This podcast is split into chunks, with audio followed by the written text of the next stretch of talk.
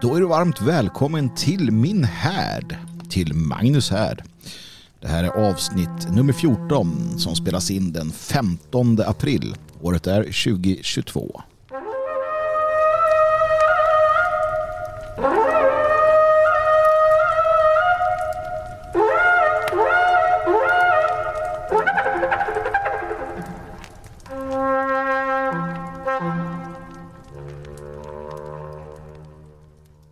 Jaha, ja, är det mitt i stöket som jag får tag på er?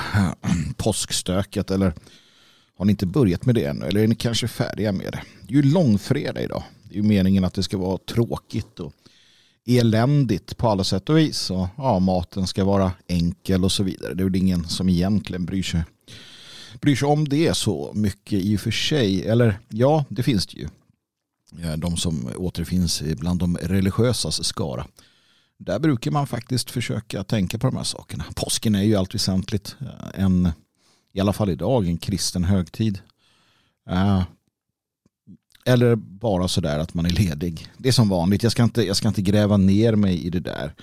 Jag ska heller inte gräva ner mig i de eviga eh, bråken om vad som är kristet och vad som är hedniskt. Håller man på med det och ägnar sin tid åt att arga upp sig, antingen som kristen eller som hedning, över att det här är minsann vår högtid, det här har ni tagit från oss. Och, ja, jag orkar inte med det bara. Jag tycker att det är löjligt från båda hållen, från alla hållen. Man missar de mest eh, fundamentala aspekterna då. Man missar eh, det gemensamma ursprunget av vårt folk och vår ras.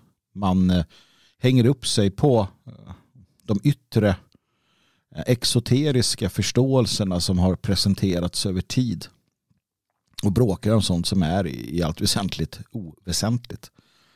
Och det kan man väl göra om man vill. Det, det, det, det kan inte jag säga att du inte får. Va? Men jag tycker det är meningslöst. Meningslöst är också att bli arg på icke-svenskarna i Linköping. Det skrev jag igår på Twitter. Och det var efter en längre harang eh, som handlade om det som hade hänt där i, i Linköping. Och ja, igår då, eh, den eh, 14 april, så var den här tveksamma figuren, tycker jag, från Danmark, Paludan, i Skäggetorp heter det i Linköping eh, där han skulle bränna en koran. Och eh, Skäggetorp är ju ett av de här eh, utanförskapsområdena som det kallas. Alternativt och getton som vissa säger. Det är i alla fall en plats som inte är Sverige längre. Inte ens AB Sverige. Om man tittar på det ordentligt. Det är inte Sverige av det skälet att det bor en en minoritet svenskar där. Så att i Sverige, enligt mig kräver ju då att det är svenskar som bor där, svensk kultur och eh, svenskt sätt att vara är det som så att säga genomsyrar. Det gör det inte där. Uh, det är inte Sverige AB heller. Det vill säga den administrativa politiska delen som har usurperat Sverige. Eftersom att man inte klarar av att upprätthålla Eh, sin lag och ordning. Det är lite ett, ett, eh, en grundförutsättning för en stats um, hävdande eh, till, till, existens. Alltså att du ska som stat kunna, kunna försvara, hålla, uh, genomdriva din vilja i hela det område som är uh, som utgörs av, som, som har gränserna, dina gränser. Och det finns många områden i Sverige där polisen helt enkelt inte klarar av annat än svårligen och med extra resurser att upprätthålla svensk lag, alltså eh, Sverige ABs eh, författning och, och, lagstiftning. Och klarar man inte det, ja då är det inte heller Sverige AB, då står det utanför, åtminstone när det sker. Då. Sen kan ju naturligtvis polisen om de vill eh, gå in med sån enorm övermakt att de skulle kunna betvinga vilket som helst utav de, eh, de utanförskapsområden så kallade då som finns. Men det betyder ju bara att de övriga då har carte blanche under den tiden att kunna göra som de vill. Ergo, det här är platser där Sverige inte finns. Det är platser där eh, någonting annat har trätt fram. Så, jag skrev då efter att ha haft en längre harang om det som händer i Linköping så eh, skrev jag då min, min tweet där. Jag sa att eh, eh den som vänder ilskan mot eh, invandrarna, utlänningarna, icke-svenskarna uh, i Linköping, de vänder den fel. Och skriver jag idag, i morgondagens podd, det vill säga dagens podd, så ska jag förklara varför. Och uh, det hade jag tänkt göra här uh, framöver. Och det är egentligen inte så svårt jag menar att det är eh, nödvändigt att förstå detta. Jonas svarar då på Twitter. Jag var rädd att det inte skulle bli något imorgon, alltså en podd. Jo, det, det blir det. Jag ger mig inte. Eh, känner direkt att jag blir lite provocerad av det du skriver. Skulle intressant att höra programmet. Ja, det är bra. Eh, man ska bli provocerad av detta. Man ska bli provocerad av detta. För att eh, då tänker man till. Va? Och sen kommer man nog fram till att, jaha ja, just det. Det var ganska jag ganska klart det, det jag menade. Alltså den som vänder ilskan mot icke-svenskarna, för det gjorde så många. Alla blev så arga, de visade, visade filmklipp och eh, bilder på titta vad de gör, titta vad de gör och så vidare. Och eh, jag säger inte att man inte eh, ska bli arg. Det kan man gott och väl bli. Man kan gott och väl konstatera att det har hänt och att vilka som gör det och så. Men eh, man måste låta det gå över ganska snart för att annars fokuserar du helt fel. För att man måste titta till varför. Och man kan inte heller, om vi börjar i den änden då, att du blir arg och upprörd på utlänningarna i Skäggetorp eller någon annanstans, det är för att du tror. Det är för att du tror fortfarande, kära lyssnare, du tror att de ska göra på något annat sätt än det de gör. Du tror fortfarande efter alla dessa år att det här inte kommer ske. Det är förvisso fint av dig att ha så höga tankar men någonstans så är det ju faktiskt så att de gör precis som de alltid har gjort. Vid samma typ av eh, provokation som det handlar om. Du skulle ju inte på samma sätt, alltså du måste förstå vilket samhälle vi lever i och vad mångkultur och massinvandring ställer till med. Och vad som händer när vissa typer av människor med vissa idéer, viss kultur, viss religion eh, hamnar i Sverige och utsätts för då eh, de, de eh, tankar, idéer och eh, traditioner som vi har. Det vill säga yttrandefrihet och, och rätten att bränna en bok till exempel. Det, det finns liksom ingen mening att, att hetsa upp sig över det det finns heller egentligen ingen mening med att annat än att, att kort bli arg på grund av att, att det händer. Eh, på grund av att vi är känslovarelser. Sen så tyglar den ilskan och riktar den åt rätt håll. För att det finns ju ett rätt håll att rikta den här ilskan emot. Att du sitter och blir upprörd över utlänningarna hjälper ju föga. Det vi ska titta på det är ju då vilka som har åsamkat oss detta. Och då blir det kämpigare. Det är alltid lättare att peka på andra. Det är alltid lättare att peka på andra och säga att ja, men, de här gjorde det och de här gjorde det. Man kan peka på polisen. De borde göra saker hårdare. Tag, ta itu med hårdhandskarna. Skjut dem med gummikulor och vattenkanoner. Var på polisen svarar att man får inte göra det i Sverige så att vi har inte gummikulor och vattenkanoner. Aj rackarns då. Um, nu tänker inte jag sitta här och försvara polisen. För att jag är så vansinnigt trött på dem också. Och sanningen är ju faktiskt den att det som hände igår i Skäggetorp det var ju att Sverige ABs gäng, polisen, fick lite stryk och jagades på flykt av profeten Mohammeds gäng i allt väsentligt. Mitt gäng var inte med. Och här kommer nästa problem. Du tror fortfarande att polisen bryr sig, är en del av eh, liksom har, har, har, ett, har ett, ett syfte att skydda dig som svensk. Alltså, det är det mest rimliga. I Sverige, nationalstaten Sverige är till för svenskar, av svenskar för svenskar.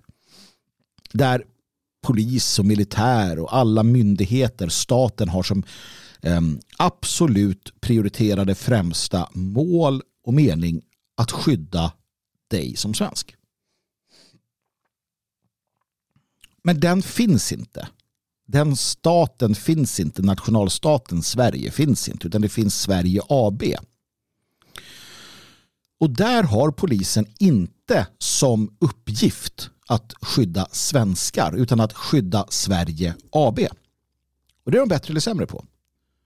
De är bra på det när det kommer till sådant som utmanar dem utmanar deras makt på riktigt.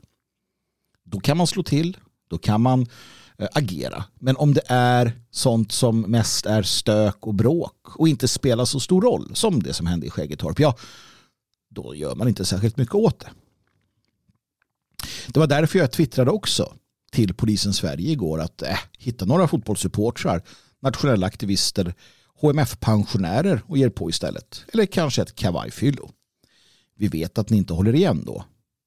Och därtill så förklarar jag att de inte förtjänar någon respekt, bara förakt. Och att de är ett jävla demokraturens kreatur. Nej, jag har ingen sympati för polisen. Jag har sympati för enskilda poliser. Det finns enskilda poliser som jag tycker om och som jag respekterar. Men jag måste konstatera att som kår, som myndighet så är de demokraturens kreatur. För att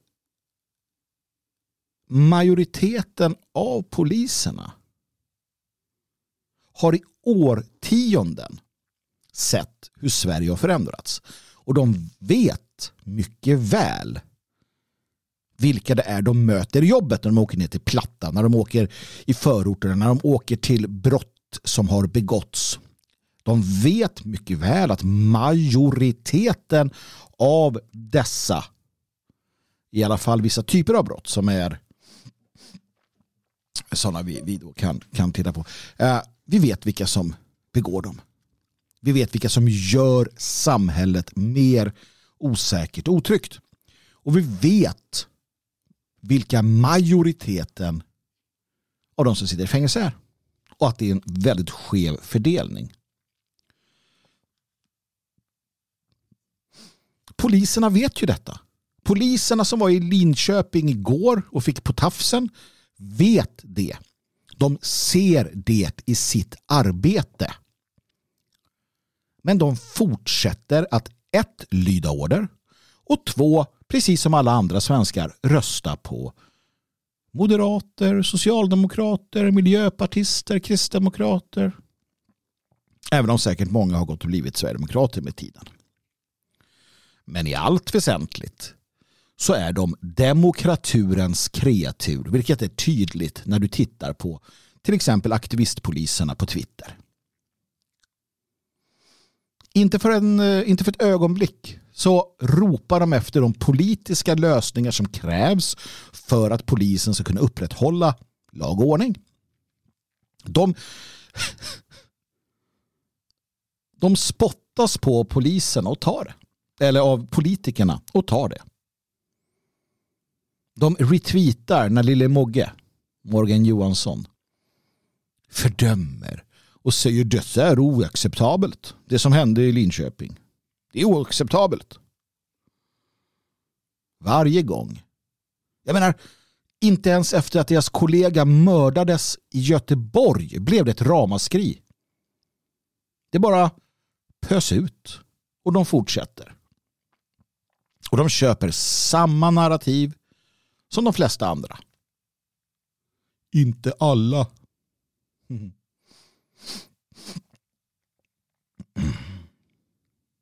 Jag är mer arg på svenska polisen, på kåren som helhet, än vad jag är på främlingarna i Skäggetorp.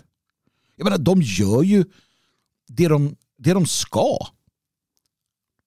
Alltså, de vägrar acceptera att någon jävla svennebanan, eller då dansk banan i det här fallet, kommer till deras område som de har annekterat och förolämpar deras tro eller tradition eller kultur.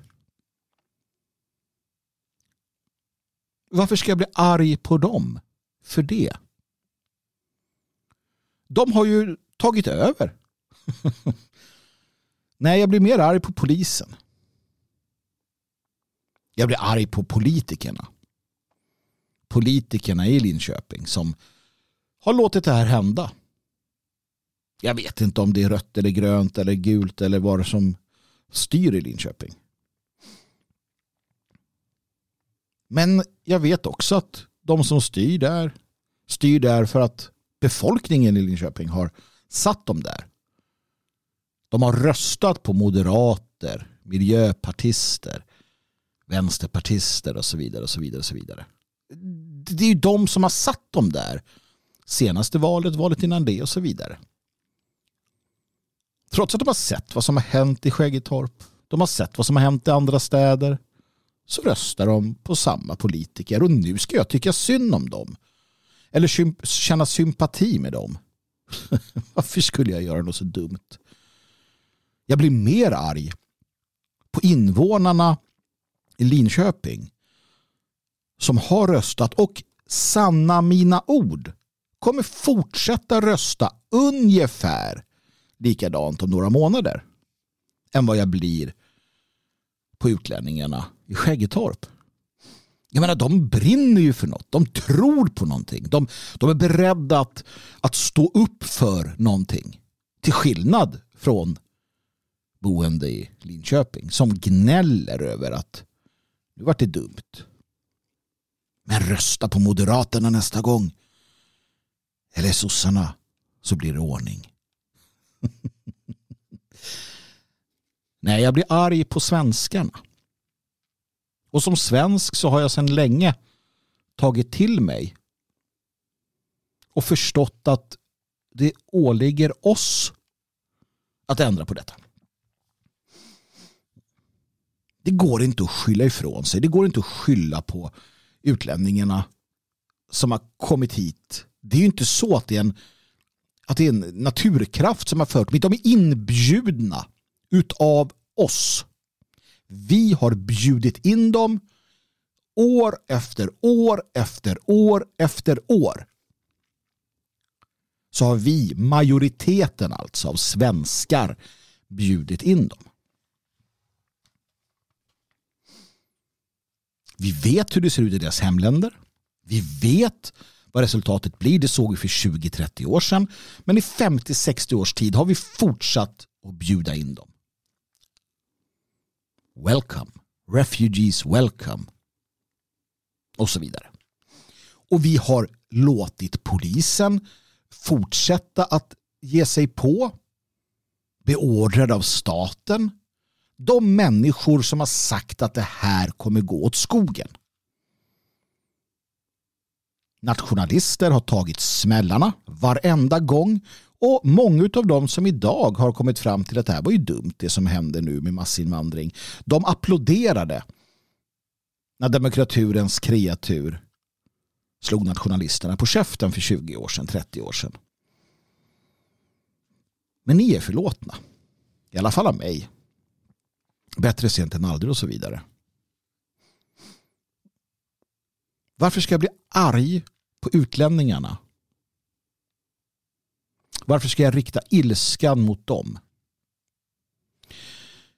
När jag läser i Fokus den eh, 13 april 2022 en undersökning. Intoleranta svenskar står det här. Det är rubriken. En hög andel av svenskarna vill tysta grupper de ogillar. Mm.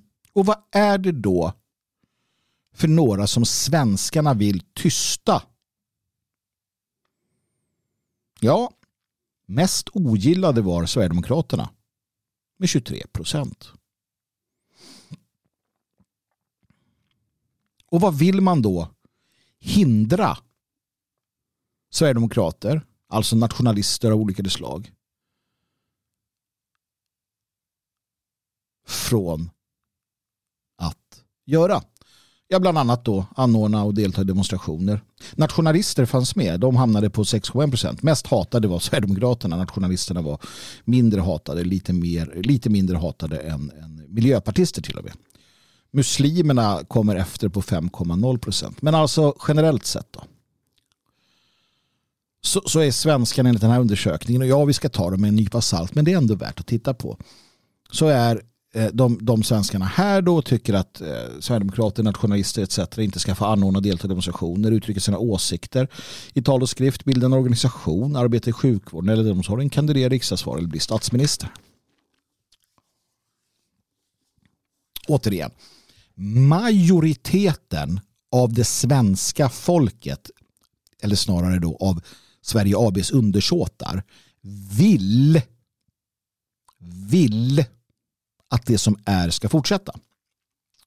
Kanske inte medvetet. Det är inte så att de applåderar och tycker gud vad bra det var i Skäggetorp häromdagen.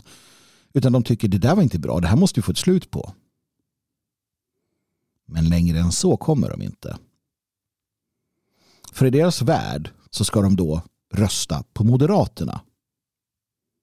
Eller tvärtom, rösta för ett annat parti. Eller helt enkelt hålla kvar vid det parti som man har röstat på. Som jag pratade med en person som förklarade för mig att vederbörande var socialdemokrat. Vederbörande höll med, höll med om väldigt mycket som jag sa ja, angående de problem jag har i Sverige. Men jag, jag frågade mig var, varför är du sosse då? Ja, men jag är sjukpensionär så jag har inget annat val. För att svenskar då, majoriteten av svenskarna, de, de, eh, de ser inte det som händer i Skäggetorp eller på andra platser som det mest allvarliga. De ser inte att rånade barn eller, eller eh, liksom svenskarnas undanträngning, det är inte det viktigaste för dem. Utan det viktigaste är att de får sin sjukpension. Eller att andra bidrag är på topp. Eller att skatterna sänks. Det här med folkets framtid, det skiter man högaktningsfullt i. Eller kommer på ganska, ganska eh, liksom, inte vet jag, tionde plats och jag ska bli arg på utlänningar i Skäggetorp eller annorstädes som står upp för sin tro. Det är där jag ska rikta ilskan.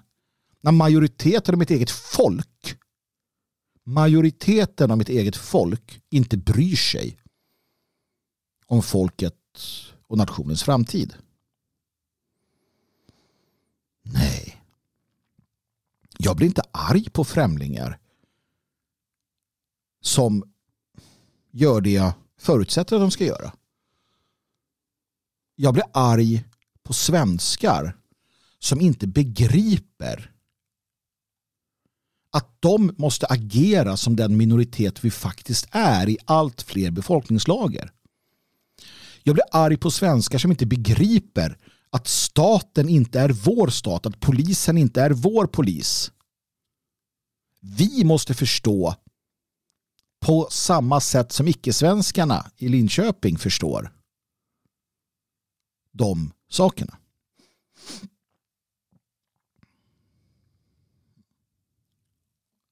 De tar ingen skit.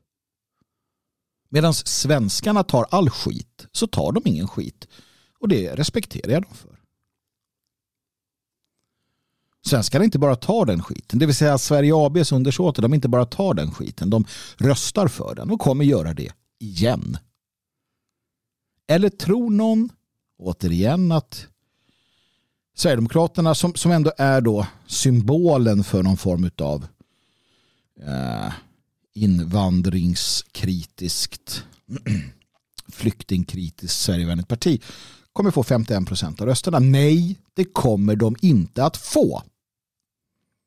Eftersom att 51 procent av svenskarna inte är Sverigevänner eller intresserade av att, att vara beredda att offra någonting för att Sverige ska fortleva.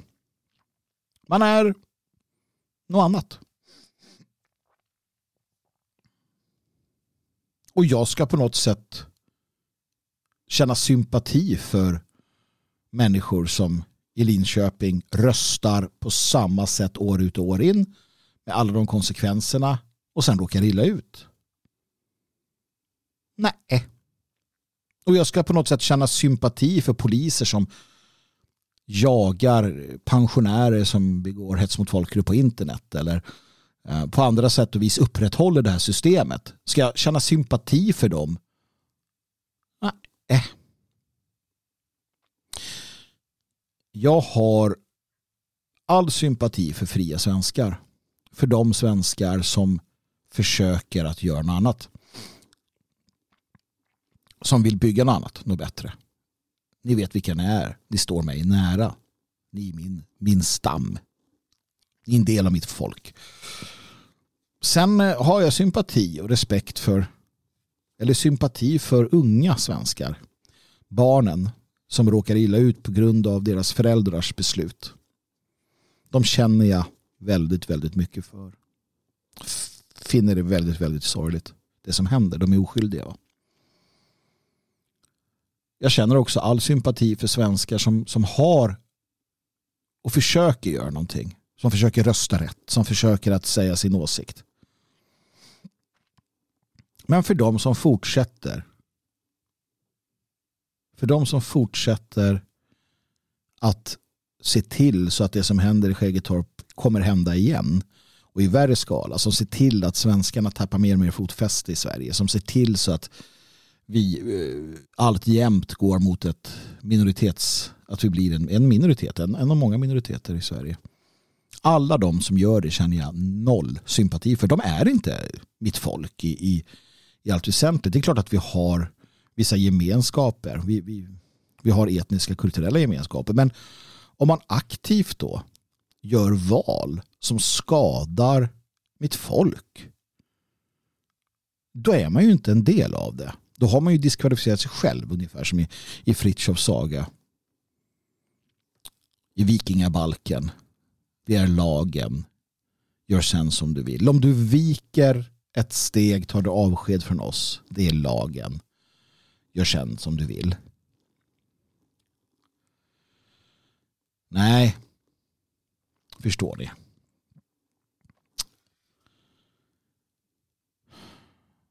Det är uppenbart att eh, svenskarna gör sina val hela tiden. Det, det, det, kan vara det kan finnas orsaker till det. Jag vet inte. Jag vet inte varför människor röstar som de gör, varför människor inte gör det de borde göra och så vidare. Men det är ju faktum fortfarande att det är på det sättet. Och jag har inte tid och jag har inte lust att ägna på att, att eh, liksom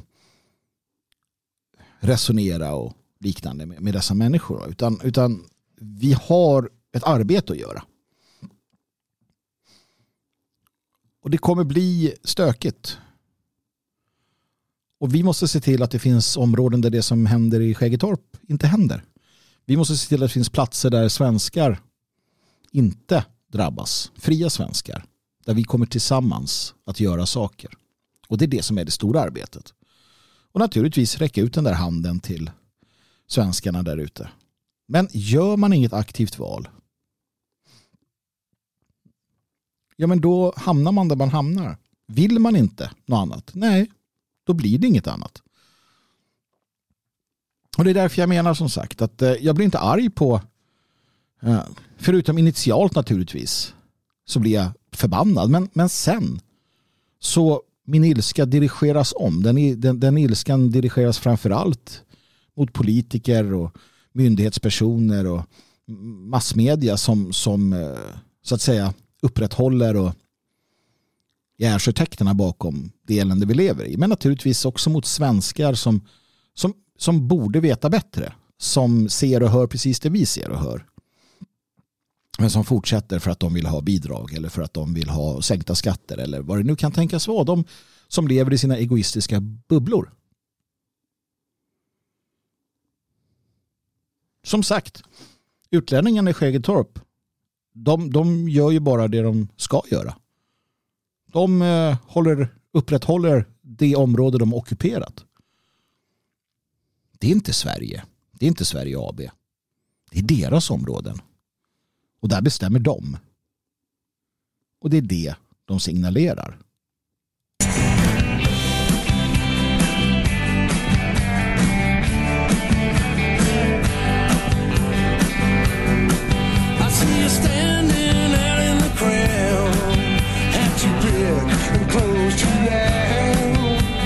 Everything screams, look at me, but when push comes to shove, he, he, he. Boots are made for walking, that much is true. One day my boots are gonna walk all over you. You look in the mirror and you wink your eye and say to yourself,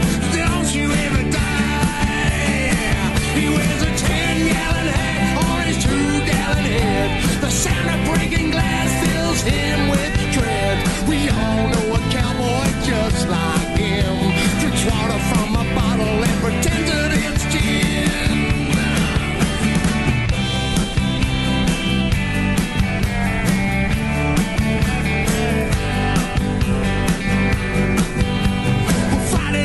Hero, you can throw all the shapes, but when your number is called, there ain't no escape. Lost count of the time, it was your last chance. Lost count of the times you pissed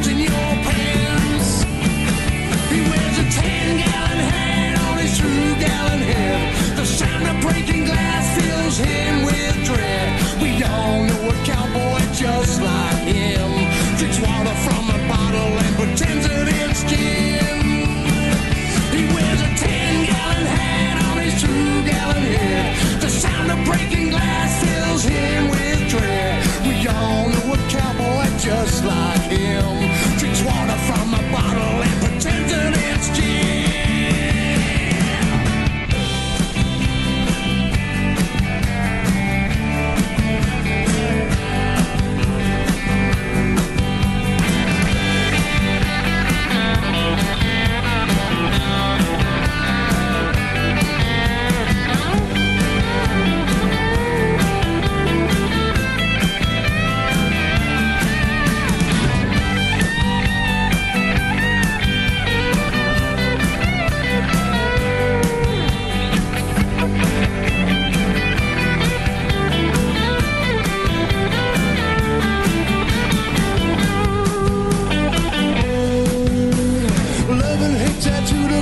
knuckles of your hand. You say you've had a thousand one night stands.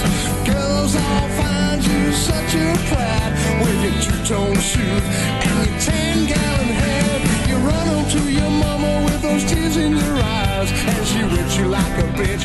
Ain't no surprise. Yeah, you run home to your mama with the tears in your eyes, and she whips you like a bitch. That ain't no surprise. He wears a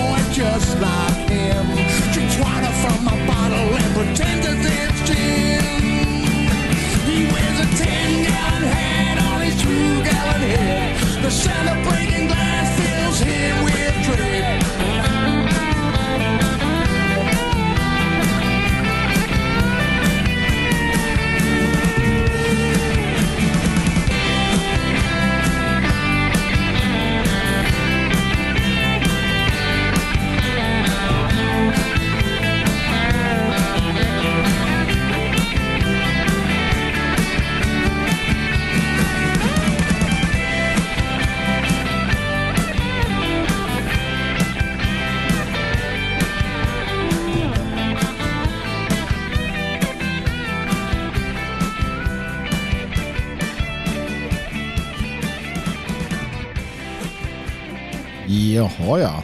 Ken McLellan och The Long, Long Riders. Uh, if you can't fight, wear a big hat.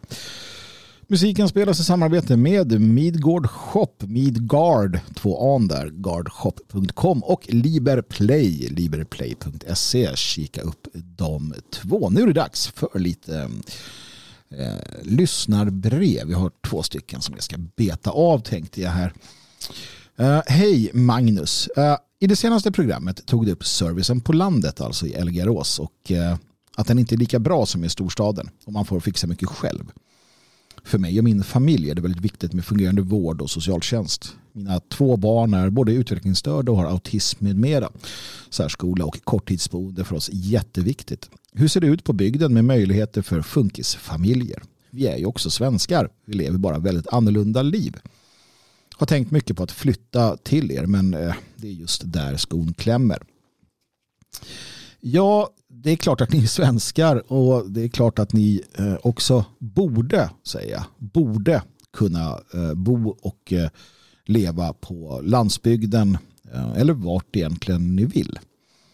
Och jag önskar att jag kunde säga att det är superbra med allt det ni frågar efter. Men det kan jag inte.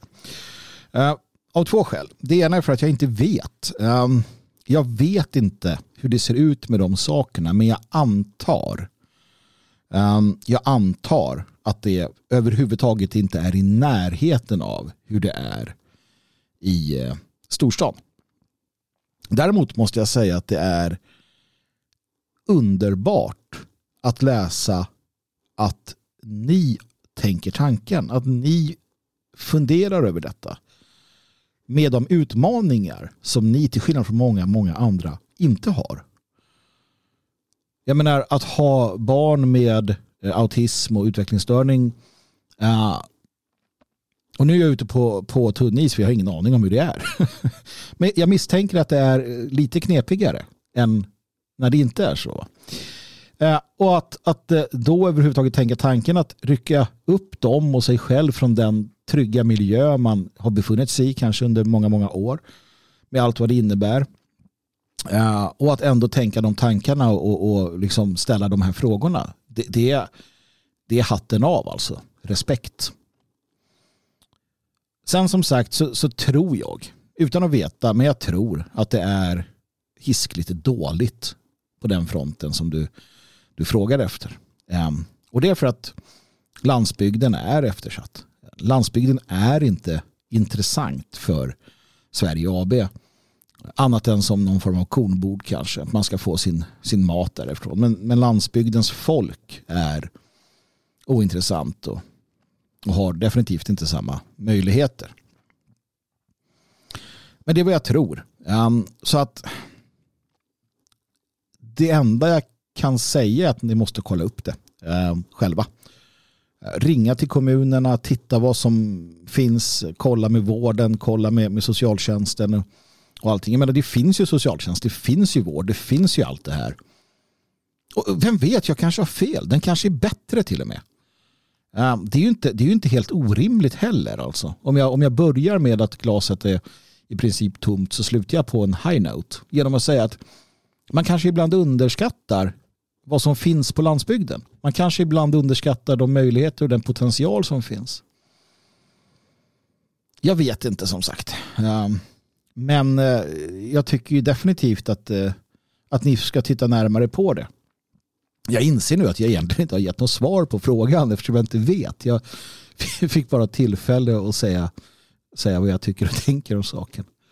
Men eh, som sagt, undersök detta själva och, och och se vad, vad ni kommer fram till där. Ehm, och, och alldeles oavsett, kom förbi och säg hej vid eh, tillfälle. Nästa fråga eh, handlar om barn och utbildning. Och jag tyckte det här bara skulle lyftas. För att, eh, vi befinner oss i en tid just nu där, där många gör fel, tror jag. Eller där många har gjort fel. Och det här är någonting som, som Dan eh, Eriksson, min eh, vän och kollega ofta är inne på. Jag besitter inga direkta sådär eh, specifika kunskaper i ämnet. Men jag vill lyfta det i alla fall och dela med mig av mina tankar. Så här skriver skri brevskrivaren. Hallå i stugan. Jag snubblade över ditt inlägg på Twitter och ordet härd fångade min blick och intresse direkt.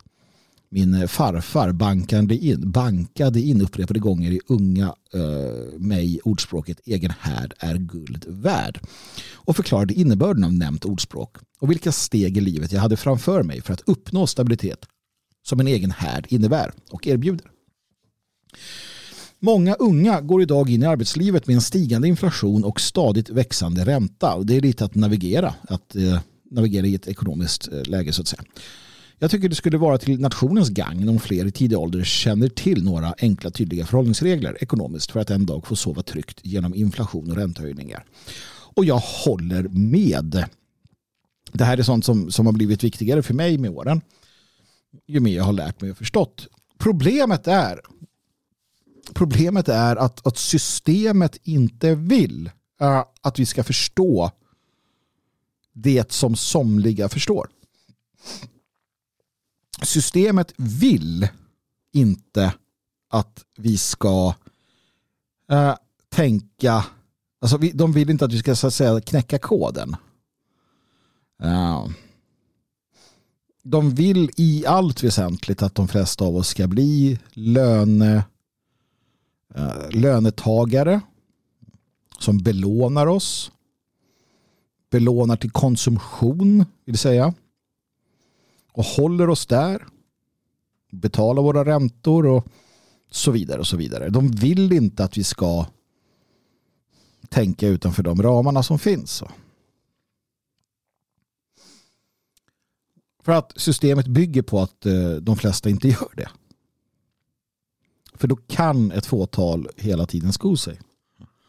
Det finns en del sådana här roliga äh, klipp som dyker upp ibland i mina sociala medier i alla fall. Där, där, där man, man, pratar just om sådana här saker. Ehm, och som sagt, jag är ingen, ingen expert på området. Men, men jag vet till exempel att den här idén om att spara pengar genom att ha dem på ett bankkonto alternativt lägga dem i en hög kontanter under sängen. Att, att, att göra det för att på något sätt tro att man sparar pengar är ju i allt väsentligt vansinne eftersom inflationen då framförallt nu äter upp de där pengarna.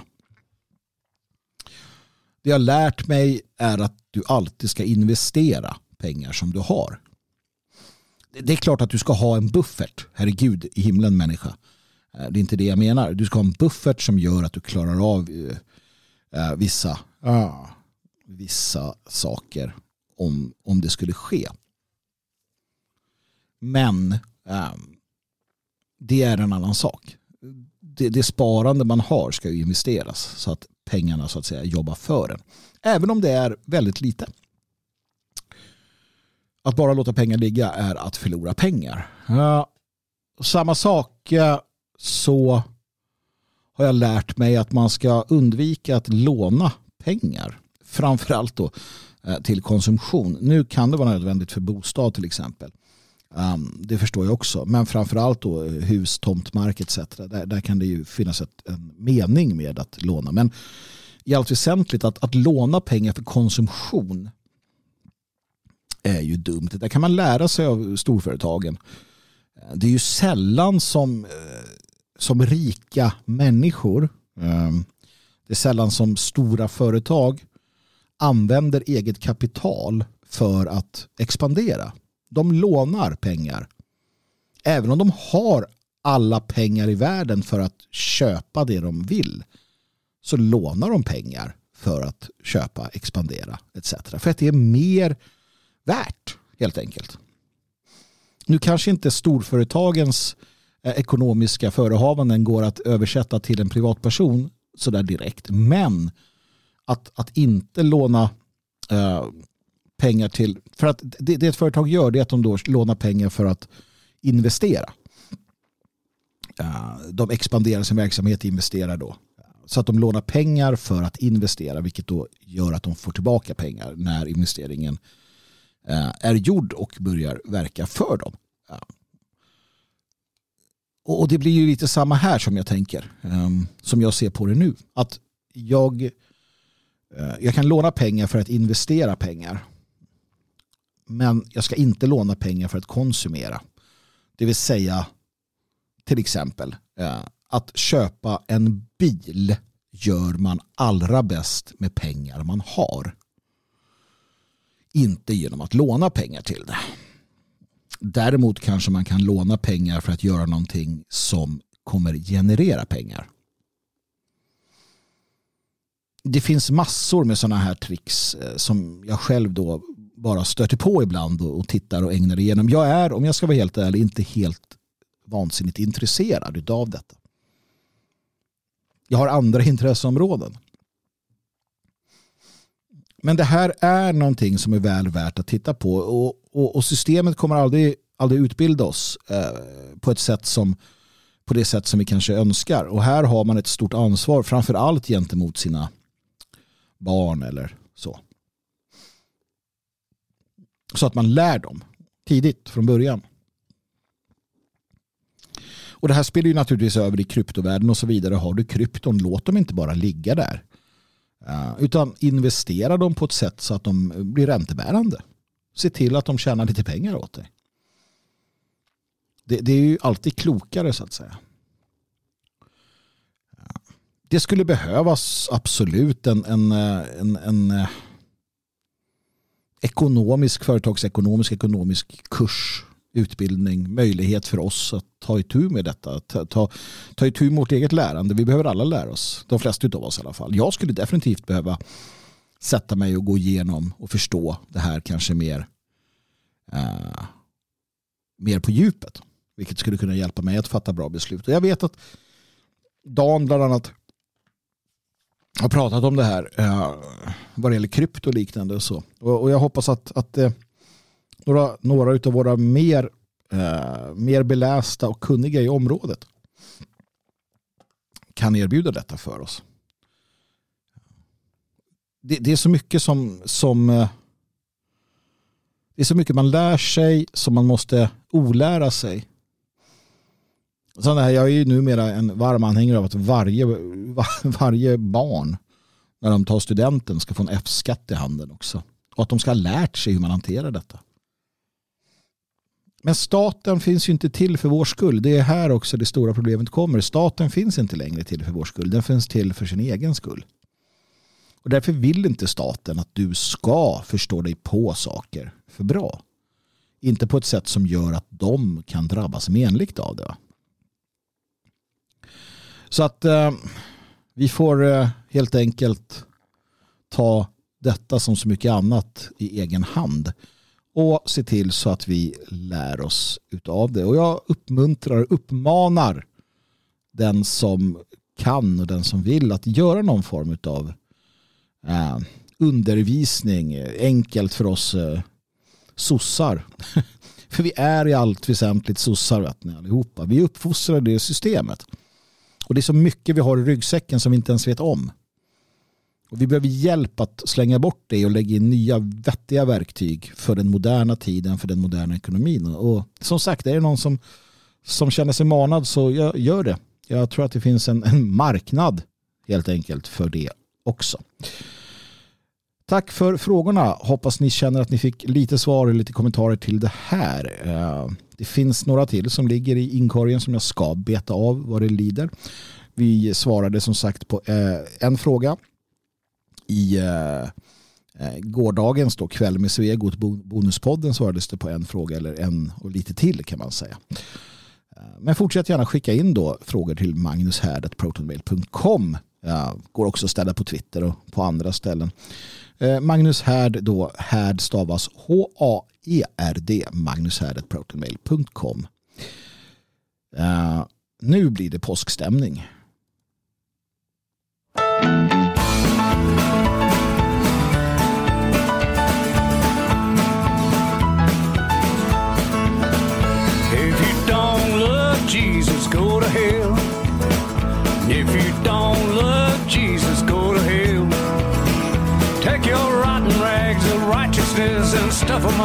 yourself. If you don't love Jesus, go to hell. Ain't no way to cover up your sin. You wolves in sheep's clothing won't get in. If you're free as a breeze or locked up in a cell, if you don't love Jesus, go to hell. If you think that you can kick my ass, better move your foot mighty fast power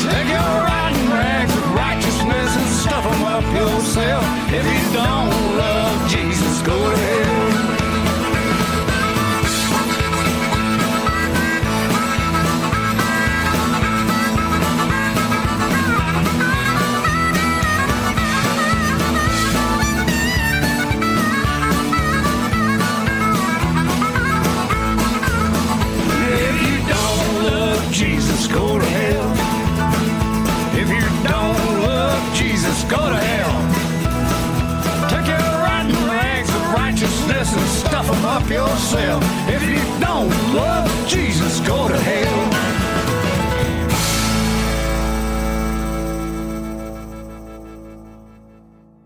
Via Dolorosa. Smärtans väg var den väg som Jesus vandrade upp till Golgata där korsfästelsen ägde rum. Han vandrade ensam medan åskådarna överöste honom med hat och okvädningsord under hugg och slag från soldater. I filmen Kristuspassionen av Mel Gibson förevisas denna vandring på ett sätt som kan få den mest härdade av oss att eh, rygga tillbaka. Teologiskt var Jesus den andra Adam. Han var i kraft av att vara syndfri. Synd betyder alltså lagbrott. Det offer som kunde väga upp Adams lagbrott och erbjuda Guds barn, de som skapats till hans avbild, en väg till räddning. Det tomma korset är symbolen för detta offer, för Jesus fullbordade verk och upphöjande till Kristus. Det är om detta som påsken, utifrån en kristen grund, handlar om. Jesus offer och sedermera uppståndelse och seger över döden. Vilket är en konsekvens av att bryta mot Guds lagar. Överfört till vår tid menar jag att vi som folk, som svenskar och europeer vandrar denna smärtans väg. Vi har brutit mot den gudagivna ordningen och lider därför förnedring, hat och okvädningsord. Vår existens som folk ifrågasätts och vår identitet förnekas oss. Därtill vandrar vi under hugg och slag, brottslighet och terrorism som riktas mot oss, mot en oviss framtid. Idag på långfredagen så tycker jag att eh, detta budskap är värt att tänka på. Fram till 1969 var det förbjudet för nöjesställen att hålla öppet på långfredagen och affärerna hölls stängda. Dagen skulle vara lång och tråkig. Inte minst för barnen som inte fick leka och på radion spelades bara kristna sånger. Måltiderna, de skulle vara enkla. Det finns en god tanke bakom detta och det kan väl vara väl värt för var och en, även den som inte är troende, att ta en dag på året som just ska vara lång och tråkig. Medvetet lång och tråkig för att därmed ha tid att kontemplera över livet och döden. För den kyrkokristna är påskhelgen given men det är inte för den kyrkokristna som jag säger det här. Jag känner mig själv inte delaktig i kyrkornas skådespeleri. Jag lämnar dem åt det. Däremot kan jag identifiera mig med orden ur en novell som heter Mikael. Där läser jag Jag vill vara pastor på denna ö. Förklara bergspredikan för enkelt folk och låta världen vara världen. Jag tar Bibeln och läser hela kvällen den enklaste och största predikan som någonsin hållits inför mänskligheten. Bergspredikan. Saliga är de som lider förföljelse för rättfärdighets skull, ty de hör himmelriket till. Vi lever i underliga tider. Å ena sidan förfäktas slättkränktheten och det ropas efter säkra rum. Det är genus på schemat och försvaret ska vara feministiskt. Den lätta vägen är den rätta vägen och hjärndöd underhållning för lämlarna. Samtidigt står Europa och Sverige inför enorma prövningar. Vi har covid-pandemin som dragit förbi. Vi har kriget i Ukraina. Vi har folkutbytet som pågår. Ja, ni vet vad jag menar. Man kan inte tänka bort verkligheten och vare sig bröd eller skådespel löser problemen. I detta sammanhang så vill jag förklara för folket att vare sig frihet eller säkerhet är något att eh, ta för givet. Att vare sig liv eller hälsa är en mänsklig rättighet utan något man måste strida för. Det är en gammal visdom. Vi är inte förpliktigade att ödelägga vårt samhälle och våra barns framtid för någon. Däremot är vi förpliktigade att vårda det arv vi givits av våra förfäder. I detta är det också lika sant att vi som gör det kommer att bli förföljda. Men, som vi lärde oss ovan, att förföljas för det rättfärdiga är en salighet. För oss som inte känner oss hemma i kyrkbänkarna föreslår jag att detta kan upptaga våra sinnen denna dag. De offer våra förfäder utgjutit för vår skull genom historien. Den ståndaktighet som visats när Europa stått i brand. Den kärlek som hållit oss samman längs vägen och den faustiska ande som definierat oss som ras. Och självfallet har Kristus en plats i detta som den stora kontrarevolutionären, den stora ledaren mot materialismen och egoismen på sin tid. En annan som har en självklar plats är arketypen Ostara som Jakob Grimm menade var gudomligheten för den strålande gryning som bringar glädje och välsignelse.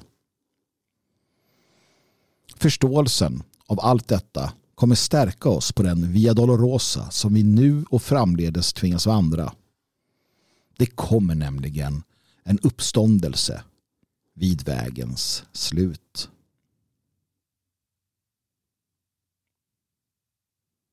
Jag ber att få tacka Peter och Rickard för donationer till härden. Jag hoppas att eh, du som lyssnar känner att eh, ja, det är värt att skicka iväg en slant. För då kan vi fortsätta framledes. Swisha det du kan på 123 510 5762 och märk det hela med härden. Då vet jag att det är till detta program ni vill att pengarna ska satsas. Men eh, Glöm inte för allt i världen livets mening. Slåss med troll, befria prinsessor, döda varulvar. Det är att leva. Men sist men inte minst, ge aldrig upp.